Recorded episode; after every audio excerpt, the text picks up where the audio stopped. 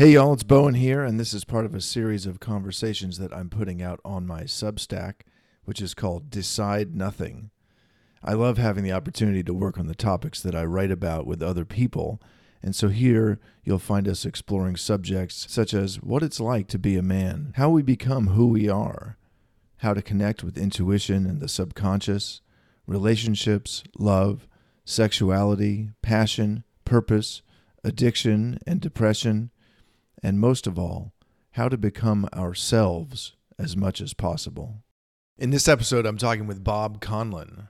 Bob is a relationship coach and a men's alchemist who I've come to know recently through Traver Boehm's Man Uncivilized community. We begin our conversation with this idea of alchemy and then move on to talk about creating a conscious relationship with alcohol and with parts of ourselves, as well as the illusion of purpose and where it really comes from. How everyone we're in relationship with is our guru, his journey to fatherhood, and some of the unique aspects of the love of men. I really enjoy Bob's presence, and I think you'll find the conversation as interesting and worthwhile as I did.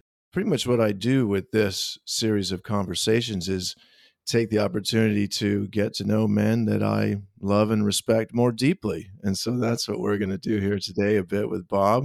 Welcome. Great to have you here. Yeah, thanks for thanks for having me, man. And I can echo those sentiments too. We come across certain people in our lives, and there's just like that instant connection, right? That energetic exchange is just right there, right up the bat. And and when we first joined as a group, I was like, Bowen's one of my men. You know, he's he's one of my guys.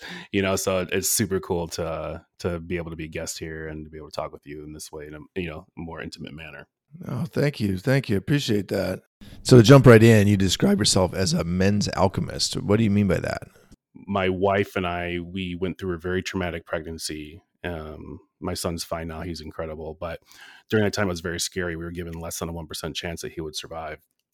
And during that time, I reached out to all kinds of healers, all kinds of support people, all kinds of mystics and mediums, you know, outside of just traditional therapy. And every single one of them had mentioned, and none of them are related, at some point in a past life or who I am or my spirit, my ancestors, I have been essentially an alchemist or a wizard or a magician, something of that nature, right? And one of them said something that really hit home with me. And she was like, You can see a situation for what it is. And through your conversation, you can manipulate specific parts of that to change the outcome.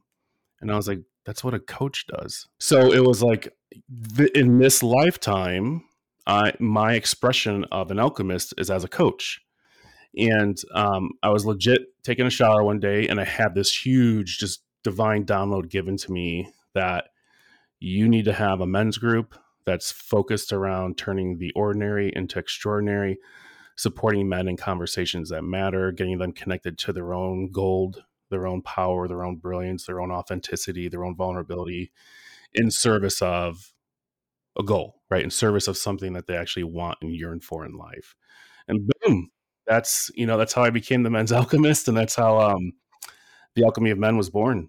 Thank you. Yeah, I love the, um, the whole concept of alchemy myself and really came across it through reading Jung and mm-hmm. um, other related psychology and um, it, it's all about transformation, isn't it? The analogy or the metaphor of transformation of lead into gold is really about the psychic transformation totally. of our internal lead or our shadow. So I love that, man. You're leading men in transformation of dark into light. Yeah, yeah, yeah. And we we play off we play off of the the traditional alchemical experiments like conjunction and calcination, uh, fermentation. We play off what the actual experiment is, and then we you know we transform it. What does this mean in a self development conversation? For, for example, one of the experiments, calcination, is where they heat up the substance to very hot very um, in a crucible. They they just really blast it with heat till it starts to break down, and then the parts that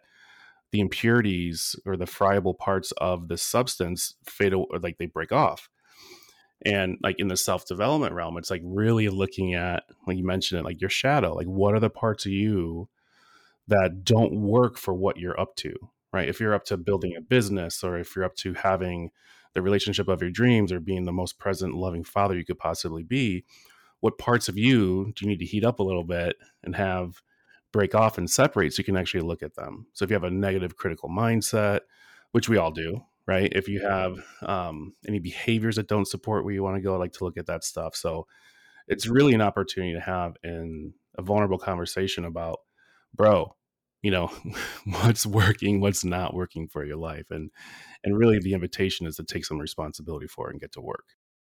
You referred to this process of calcination and uh sounds like yes, heating up in the crucible, you know, and what happens is a, is again a transformation, right? Um, uh, you know, metamorphosis, just like when rock is subsumed down into the earth's crust, right, and is metamorphosed by the heat and pressure. For me, the process of um, kind of digging into my own shadow and dark material, you know, it's not so much about excising or burning away, although in some cases, yes, but also about, again, transformation and integration, right? Yes. In, integration. There's there's gold in them thar hills right? There's so much gold in there in the in the dark. And we've got to do the work to transform the shadow the dark material into gold and then to integrate it.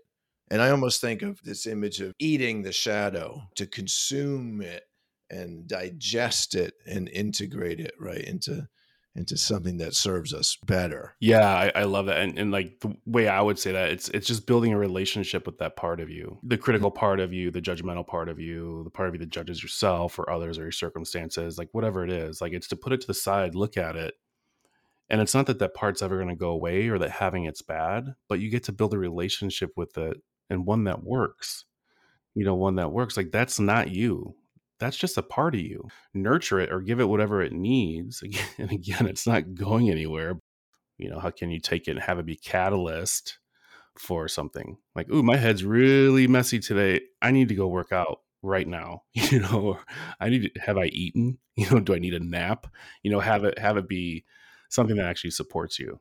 Well, yeah, I also hear you talking about having the self-awareness to be able to zoom out from being within ourselves to be able to observe ourselves. That's yep. such a key ability to cultivate, to have a relationship with ourself, right? As opposed to just being within.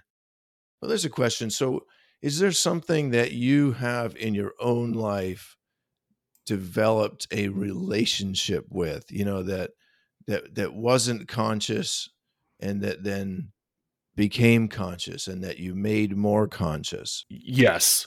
I'm yes. sure i'm sure there is. You know prior to my my own self-development journey um, it really started when i i got sober in 2007 you know i'd always kind of been even at a young age around 9 10 you know i've been drinking and i found some drugs. And then you know fast forward 30 years i'm horribly addicted to opiates. I'm you know, using pills and, you know, heavy drugs as much as I can. I'm drinking all the time and like my whole life just just shattered. It was just destroyed. And the invitation, I guess, you know, I can mm-hmm. either continue down this path of destruction or I can transform and change who I am. And for me, that started with 12 step recovery. And mm. one of the things I learned in that was, you know, what we might call your shadow, your mm-hmm. survival mechanism or your inner critic. Like they talk about having character defects. So, there's things within my personality that don't work for me and they talk about one of the the biggest um, most damaging character defect is resentment is harboring resentment mm-hmm. against people mm-hmm. yeah. and that was a brand new conversation for me and i came to the mm-hmm. point you know here i was at that time I was like 31, 32, and I'm 47 now. In that time, when I learned about these defects of character and these resentments, I was like, I don't really have resentments. And then I actually stopped and I paused and I, you know, I looked in deep. And if any point in my life, if I had more than five minute interaction with you, I had a resentment. You know, you have something that I don't have. You're going to take something away from me. When I got to learn how to release that resentment and just focus on my side of the street, yeah, man, and it, and it was like game changer. You know, it's like I didn't know I had these resentments, and then the next one was like fears. I'm like, I'm not afraid of anything. What are you talking about, fears, bro? man, you know, I was scared of everything and everyone. you know, and it was like that was my first you know entryway into like the fear was Yeah. was yeah when i really when i realized that fear is just a message Mhm. You know in my own way for myself that's the message i got that changes the picture for sure it's interesting Mhm. it was a, we got some real strong common experience here because i would have said the same thing if someone asked me about what i developed a conscious relationship with alcohol same thing and Yep. you know i didn't so much stop drinking although i i did as i healed or changed my relationship with alcohol and that's Yeah. exactly how i've i've come to put it because i that's you know i had to develop a relationship with it to and you know and with that part of myself to understand what was going on there um, and once that became clear it, it allowed me to evolve Totally. Yeah, totally. Like, um, you know, I learned that, you know, my my drinking and my drug use was just a symptom of something greater, right? Like, and the symptom for me was, you know, I had a spiritual malady. I had a huge hole in my soul of feeling connected to something greater than me, mm-hmm. right? And I, I wasn't connected to my purpose, my reason for living. I wasn't connected to my values. I was a, you know, rudderless boat Mm-hmm. getting thrown around life, getting thrown around the ocean, and having really no direction, no north star, no compass. And you know. I, I found that when I started my coaching work. You know, I Mhm. started my coaching work by Mhm. hiring a coach. I didn't know what a coach was. I don't know what they did. Mm-hmm. And in four months, you know, I feel like some of my biggest uh, questions I had in life, I was able to answer. Yeah, it's beautiful to hear, Bob. Thanks for sharing your story so openly. You know, that same experience building a conscious relationship with alcohol has been a very powerful evolution and transformation in my own life. And in fact, working with people on that conscious relationship with alcohol was the inspiration for me to start my own coaching practice. You brought in um, something else that I always, you know, love to talk about, which is purpose, which is one of these bugbears for men and for people in general. It certainly was for me for most of my life. I felt like, well, if I could only, you know, follow your dream, man, or just focus on your purpose, and I'd be like, I don't fucking know what it is. Yeah, So what are you talking it about? makes, Yeah, made me angry, really. yeah, Right? You Yeah. know, it's like, well, if I just knew, well, sure, I'd do that. But, you know, what do I do if I don't know? And so, in a way, it was a concept that I kind of rejected, you know, and then Mhm. came to build a bit of a relationship with and and redefine it in my own way. So how how do you think about purpose and you know what it is and where it comes from?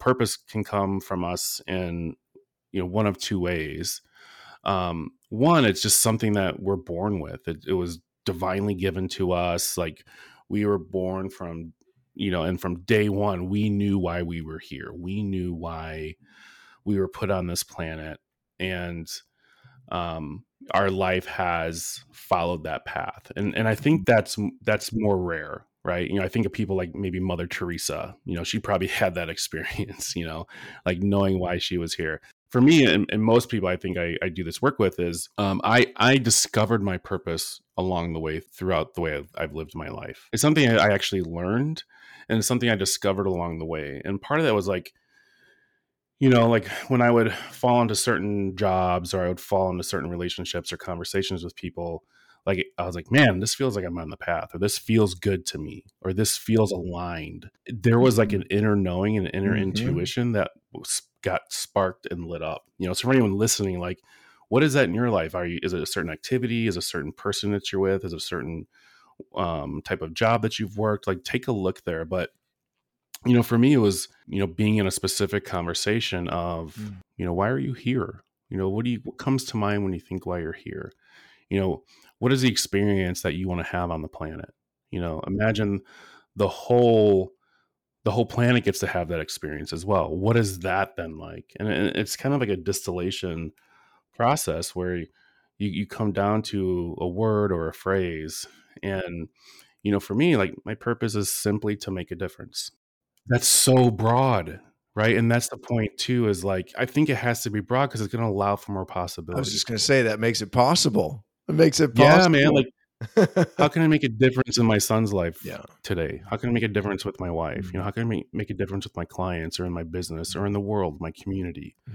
right? The people I'm privileged to serve. it's more open and vast versus pigeonholing you into a, this is the only action and specific thing I need to do to live my purpose. Yeah. Like that's gonna wear out, man. You know. Well, and and something else you you said there, um, there's something you said along the way is about purpose being something that emerges along the way. Yeah. And and Was that your experience? yes, absolutely. You know, Yeah. and for me, the way I think about purpose, now you said this too. You said that it's about feeling like you're on the right path. What I've come to know about my own purpose at any given time is that the feeling of having purpose is the result of being on the right path, not the other way around. And so then the question becomes, well, how do I know I'm on the right path? For me, that comes from having some sort of personal philosophy, some guiding principles, some idea of, and you said this too, some idea of how I want to live my life, right? And so the singular nature of purpose, I think, is is quite a bit illusory, right? Mhm. That purpose is really more just like life itself, more of a path and not an object, and that as we develop guiding principles for ourselves, like you said, this question of how do I want to live? How do I want to feel? Who are the, the you know the people that I want to surround myself with, right? What makes me feel good? If I'm doing things that make me feel good, and if I set a course, right, and then steer when according to those principles as the opportunities arise, then that feeling of having purpose will arise from that. And, you know, at times it will arise and kind of manifest more in more concrete form. Like, okay, my purpose feels like right now to Sure. do this. Sure. And other times it may be much more nebulous, but all the while I know that I'm steering a course that feels right. And that, that Yeah. that to me is about, you know, is what purpose is is about. Beautiful, man. Yeah. Yeah. It reminds me when I, my wife and I were, you know, we are trying to get pregnant for about a year, um, you know, not having a lot of success with it. And then, um, you know, like a big part of wanting to have a child was to make a difference in that child's life, right? To nurture, love, and support them, give them maybe what I didn't get. Um, Mm-hmm. you know, just grow and nurture a being, right? Mm. and um i was in a i was in a leadership uh workshop and you know we were talking about you know purpose and things like this and i was like why am i waiting for my own child to make a difference in a child's life Mm-hmm. and it was just like this light bulb moment for me and Mm-hmm. man i left i left that retreat and um signed up for big brothers big sisters and um you know I, I mentor this like kick-ass cool little boy you know i've been with him for about three years now and Mm-hmm.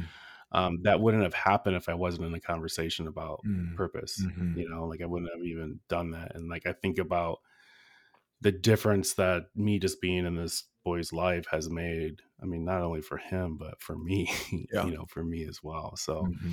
yeah, and again, like that, you know, that opened up possibility. Beautiful, yeah. Well, you brought in another subject that is uh, important to me: the question of becoming a father or not. Um, you know, I'm 52. I'm not a father. I have Yep. chosen many times through the course of my actions to not become a father, and I'm very happy with who I am and how my life is. And yet, I will say that, and I've Mhm. written quite a bit about this. If you ask me what my core wound is, it's right there. Yeah. It's about fatherhood, about, of course, you know, my own experience with my own father, you know, going back to that. But then, you know, Sure. about this question of not being a father for me and and missing that even though i'm happy as is you know and there's something that i learned in writing about this and researching for my own writing and straight from the us census data that only 60% of american men become fathers Wow. That's a huge statistic. Yeah. right isn't that kind of mind-blowing Yeah. it turns out that that's just the number for both men and women only 60% more or less of adult american men and women have children you know become fathers or mothers so it's not exclusive to men but i would have thought that number was far lower based on my experience in in men's groups and with other men and that sort of thing So, how did you decide or end up becoming a father? And you know, what what did you consider along the way, and what did you learn along the way? I spent my whole life telling myself I don't want to have children. My my father passed away when I was seven years old. Mm. Um, you know, I have nothing but fond memories of him, but that left a huge wound. It's still impacting my life today, forty years later. Mm. You know, so I think in the background there was certainly a part of me like I don't ever want to do that to a child.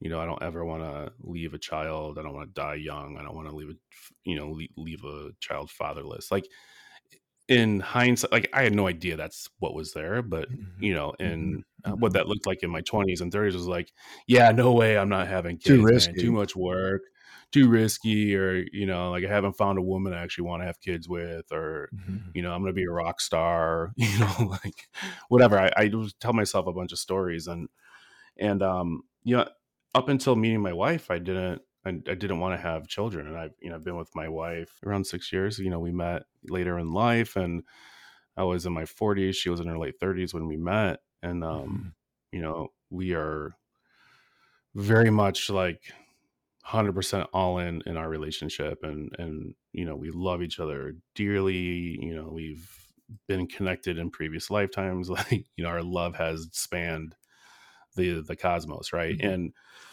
and it wasn't until i met her where i was like do i want to have kids Mm. you know and i Mhm. looked at her and it's like you know having the full ex- the fullest expression of life Mm. right the full experience of life uh, in my mind requires having a, a child and the fullest expression of my love for this woman is to parent with her is to create a being based on our love for each other and that's what had me like start to be open to the idea of becoming a father and we were both kind of in that same like we both felt the same way essentially and Mm. and we we came to the point where like let's try and if it happens cool and if it doesn't at least we can say we tried Mhm. and like I said, you know, it took about a year.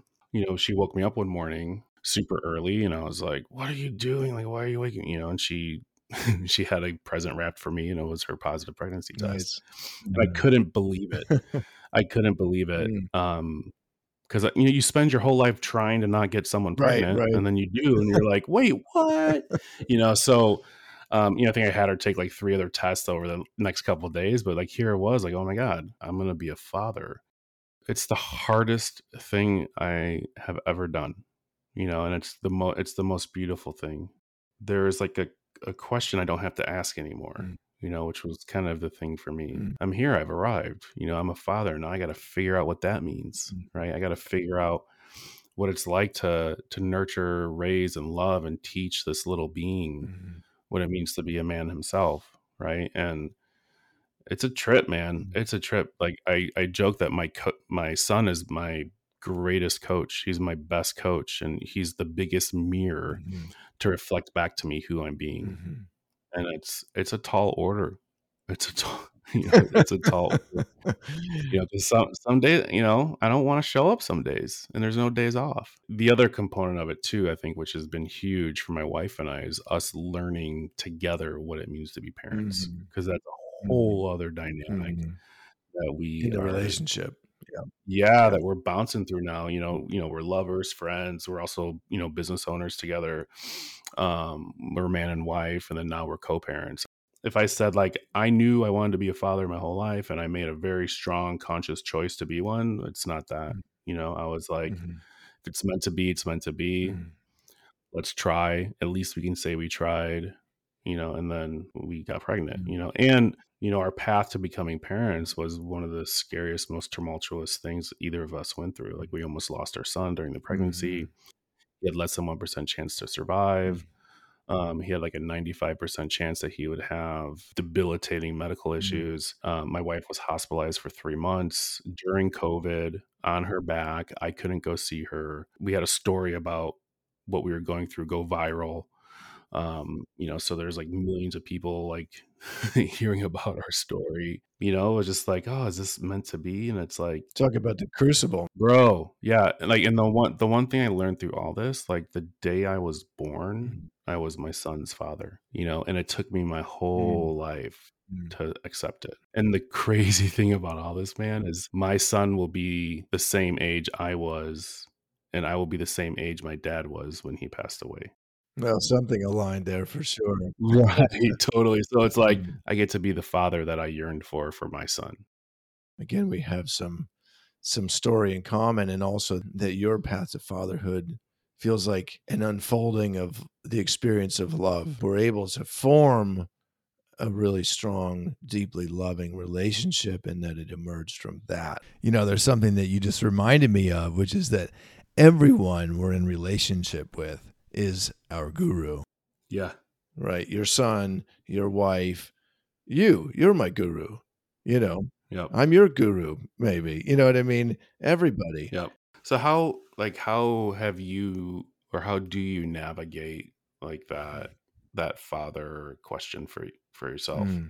I wrote a long piece about this recently to explore that question more deeply um, and to share what I found. My story there is that you know I I I always felt you know open to the idea, but it was kind of conceptually open. You know, I I, I it felt very distant to me. I Mhm. certainly didn't feel ready um, in my let's say my my 30s. I mean, let alone my 20s, Sure. even in my 30s. So I didn't really feel ready to become a father, and I did have plenty of opportunities to do so. Um, you know, relationships that you know were stable enough or were headed in the right direction. When I think about who I am and sort of what my core values are and how I've made decisions in life, you know, one of the key things for me is to observe the animal in the wild, right? Let's Mm. observe the animal in the wild.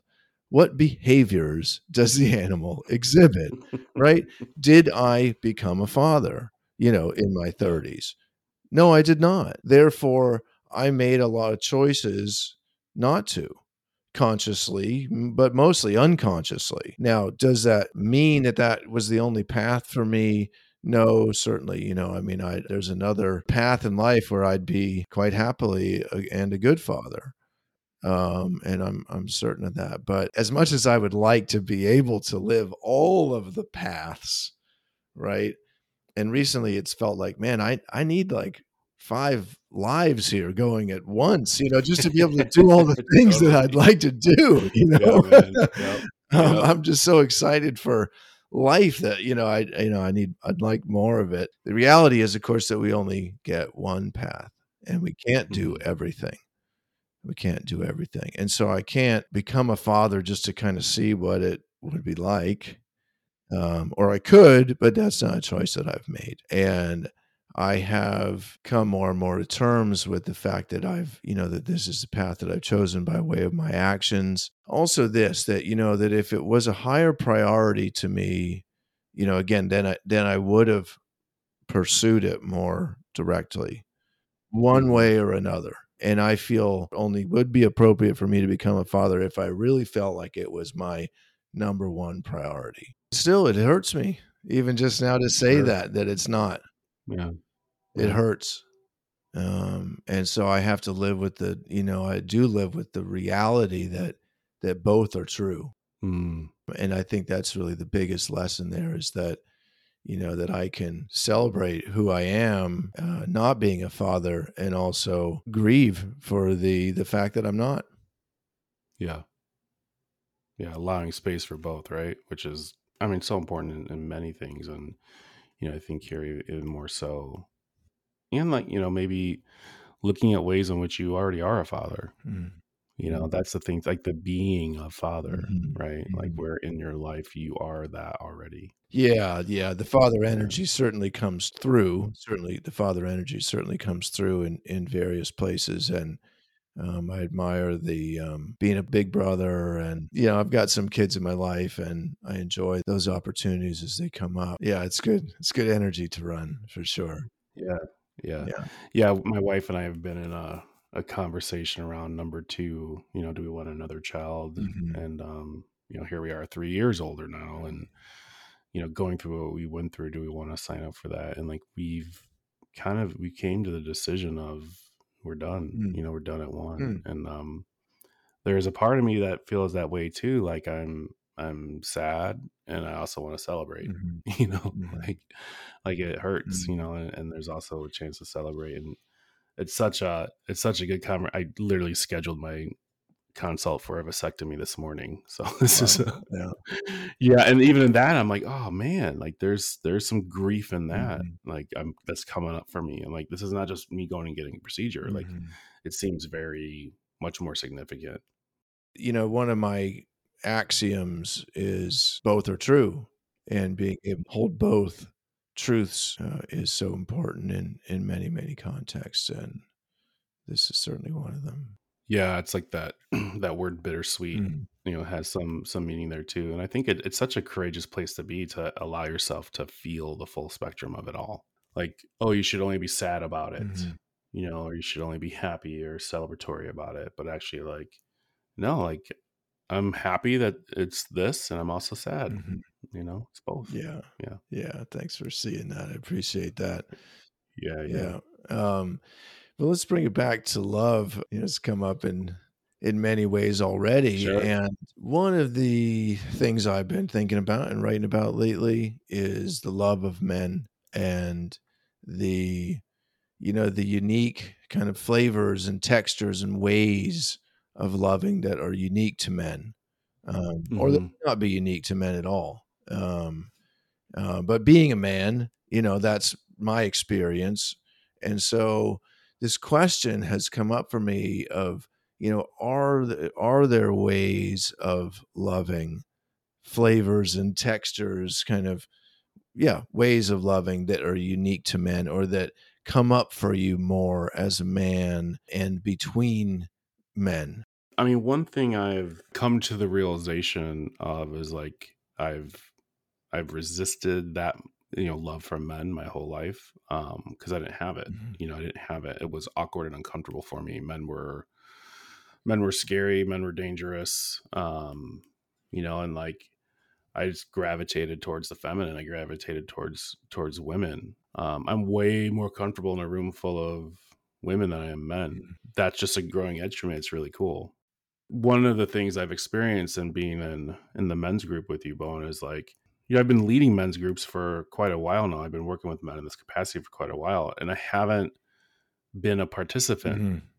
You know, I haven't. I've been the leader all Yeah. along, which is a, another place for me to hide Mhm. essentially right um you know i have a role to perform right and being a participant in a men's group you know i remember after after the first evening i was like you know i went in there with kind of some um some notions on what i was going to get and what i was going to give and um you know i was kind of there with the mindset of like oh, i'm here to like take Mhm. you know i'm here to like just get what i need and Mhm. you know and, and um watching men from a participant side like share vulnerably and open up and crack and love each other essentially right? Mhm. um i was like oh my god i've needed this for such a long time. I've needed this like this brotherhood this this group of men who like are growing who are striving to become better men you know better leaders better husbands better fathers. Um and it was such an incredible place to be and like one of the second or third group or something i was just sharing how i was like wiped you know i was exhausted i was tired Mhm. and and one of the participants was like bob when are you going to bed Mhm. you know Right. like very stern like Mhm. you know go to bed dude let me know when you go i equated it to like you know like a, a little toddler having a temper tantrum and then like you kind of come up and pat him on the butt and be like hey knock it off it was that um experience for me and i was like this was that dude loving me Mhm. you know he was being the container the strong masculine presence the the father essentially right Mhm. and like you know i think that that's that's what's available and i don't think most men realize that they need and want that Mhm. you know like i think men are freaking lonely Mhm.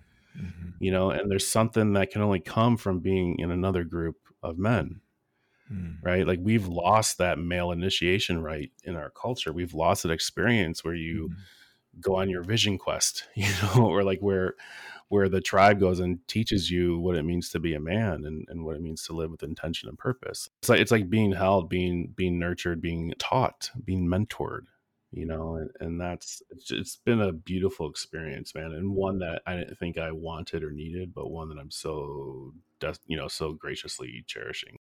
I don't know, you know, if there are ways of loving that are unique to men or sort of more of the masculine, really. I think so much of these distinctions that we've had over the last sort of several centuries between sort of what is masculine, more masculine, what's more feminine, what's more of men, what's more of women. I think a lot of those distinctions are breaking down. And I kind of think there are some things that are more of the experience of men, but I, I don't know because as more that I dig mm. into it, it's like, well, of course, so these things are all experience uh, experiences of all of us, you know, and this holding that you mentioned is something that I would have said too, that kind of the holding of of someone, the container, this father energy, you know, that that's a masculine way of loving.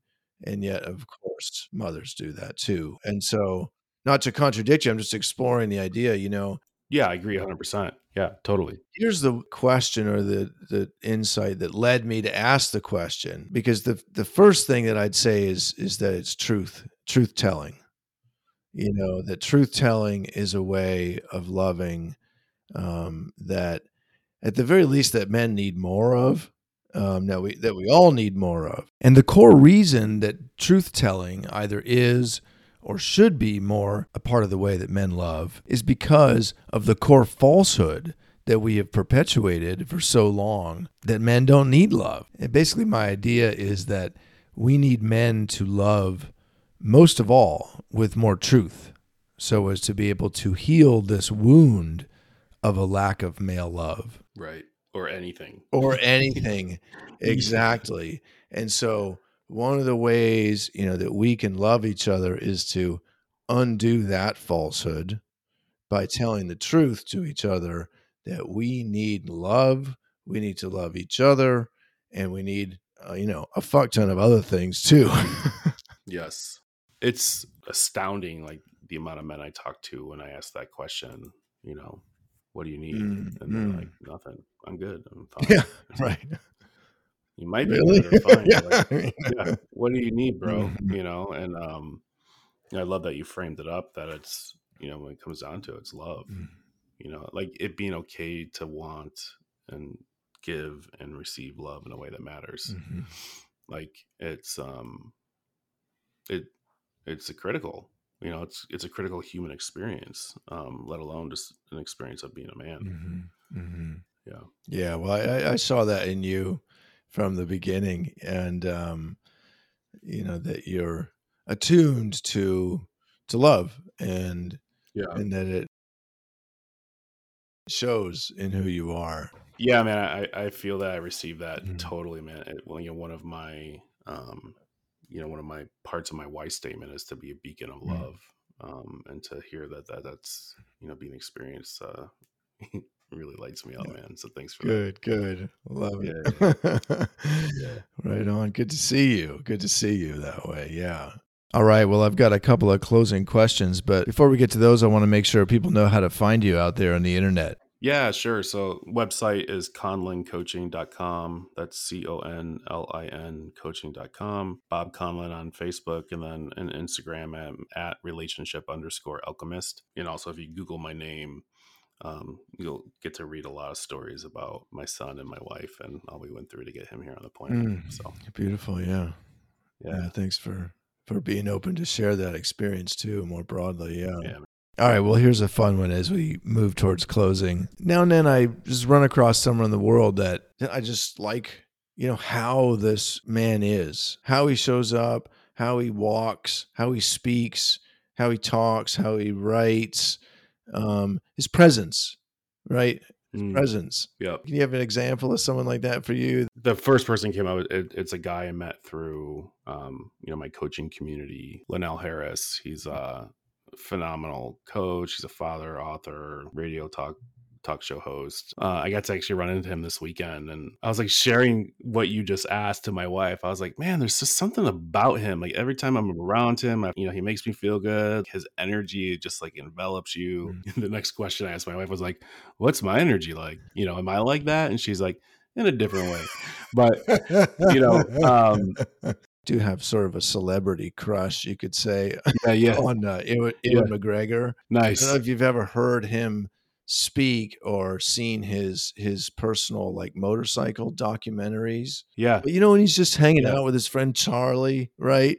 And he's like right around the world, riding around the world, yeah. and like half the time he's in, he's got a tear in his eye, you know, and he's just saying how much he loves his friend Charlie, you know, or his kids, or or just talking about his experience and just how beautiful it is wherever he is, you know, and yeah, that more of that. yeah, totally. it's good to have good examples, you know, for sure. Yeah, yeah, to like to live into or strive to be or to learn from, man. You know, that's another thing. Like we need we need men to learn from and to to be taught and to be mentored and yeah, to show us the way. Well, you're helping to do that for me, and I appreciate that so much, Bob. It's great to have this conversation with you today. Likewise, brother. Yeah, so good to be here. Um, yeah, good good to chat with you and get to know you a little bit more in this this way, man. It's um it's good to have men connected to their hearts and connected to what matters and having conversations like this. It's important. Mm-hmm, mm-hmm. It is. My chest is full here speaking with yeah, you. Same. Yeah, real pleasure. Thanks again for the time. All right, that was awesome. I really appreciate Bob's strong, direct, positive, loving way of being and him sharing his personal stories about alcohol, purpose, and fatherhood. Thanks again to Bob Conlin for joining me today. And remember that you can find him at conlincoaching.com and as Relationship Alchemist on Instagram. Hey, everybody. Thanks so much for listening. If you enjoyed this conversation, please do share it with a friend and make sure you're subscribed at decidenothing.substack.com, where all of my writing and audio lives. And most of all, if this brought something up for you, if you felt something, if you have a reaction, if you have some thoughts or suggestions about topics you'd like to see me explore in the future, please do leave a comment there on the Substack site. And of course, you can also reach me by email or on social media. Thanks again for being here, and I hope you tune in again soon.